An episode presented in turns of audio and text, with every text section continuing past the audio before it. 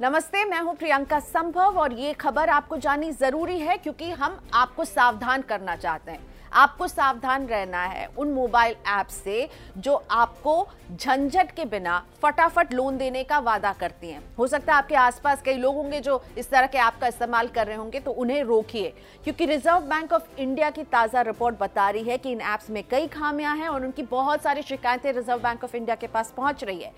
RBI ने बताया है अपनी रिपोर्ट में कि मार्च 2021 तक केवल 15 महीने में उनके पास इस तरह के लोन देने वाले ऐप्स के 2562 शिकायतें पहुंची हैं और सबसे ज्यादा शिकायतें महाराष्ट्र से आई हैं और इसके बाद नंबर आता है कर्नाटक, दिल्ली और हरियाणा का, जहां लोग इनसे परेशान हैं।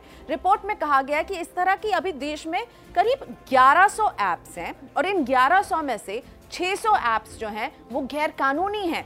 ये ऐप्स क्या करती हैं? आपको सस्ते लोन का वादा देती हैं और आपकी पर्सनल इन्फॉर्मेशन भी आपसे सारी लेती हैं और इन पर्सनल इन्फॉर्मेशन का वो गलत इस्तेमाल भी कर सकती हैं।